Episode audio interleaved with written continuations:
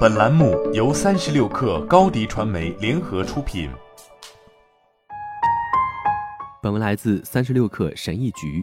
在昨天之前，我在两年半的教学生涯中几乎保持了完美的出勤率，但在我的未婚妻检测新冠阳性后，我不得不缺勤，接受检测和隔离。疫情期间，我很幸运的没有生过病，我每天按时上班。我对带别人的课没有异议，我被认为是团队中最具奉献精神的人。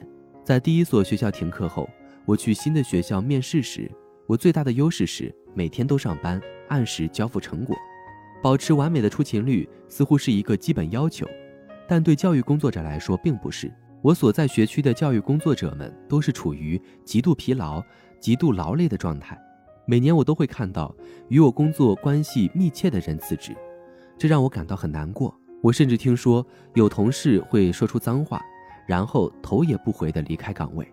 在我以前的学校，有这么一个恐怖故事：有一次，两个学生在我班级门口的走廊争吵，其中一个同学一气之下进教室，把桌子扔向另一个同学。我拦下了这张桌子，我把这两个孩子送到办公室，并基于这件事立了规矩：任何人要保持教室门关着，未经我允许。不可以为其他人打开门。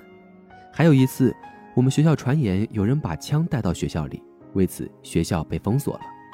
还有时候，一个学生会拿着剪刀或剃须刀威胁另一个学生。我必须不停地提醒自己，他们只是孩子。作为一名老师，我要学会预防这一切，处理这一切。我可能离题了。我想说的是，读者们可以看到，老师上班是一件非常困难的事。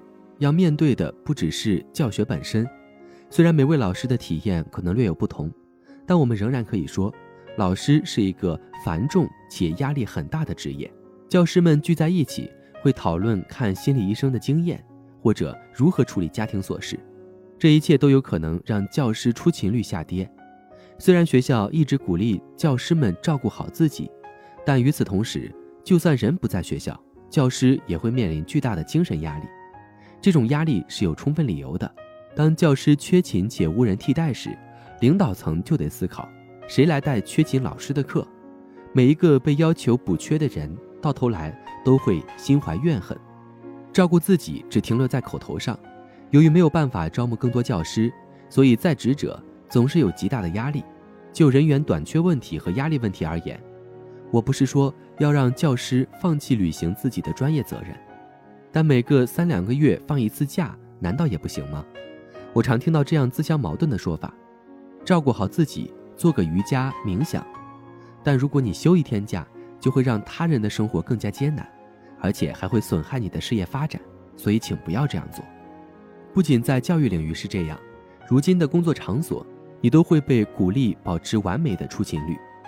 作为一个追求完美出勤率和时刻准备牺牲者。我确实赢得了优秀合作对象的美誉，我承担了大量工作，让我同事们的生活更轻松，为团队尽了一份力。但除此之外，我不认为我的牺牲对学校产生了哪些额外益处。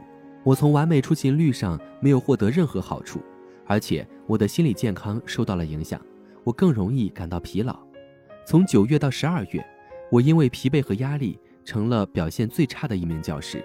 尽管有完美的出勤率，我的年度绩效评估也没有更好。这种习惯反而让我承担了更多工作。我和其他人一样，总有些日子并不想工作，我也不喜欢承担额外的工作。我本可以把本职工作做得更好，拒绝那些额外任务的。我认为，在美国的工作场合有这样一种文化：由于人手不足，环境就要求个人用更少的资源来做更多工作，以此满足要求。当个别人不能事半功倍时，他们就会精疲力尽，直至崩溃。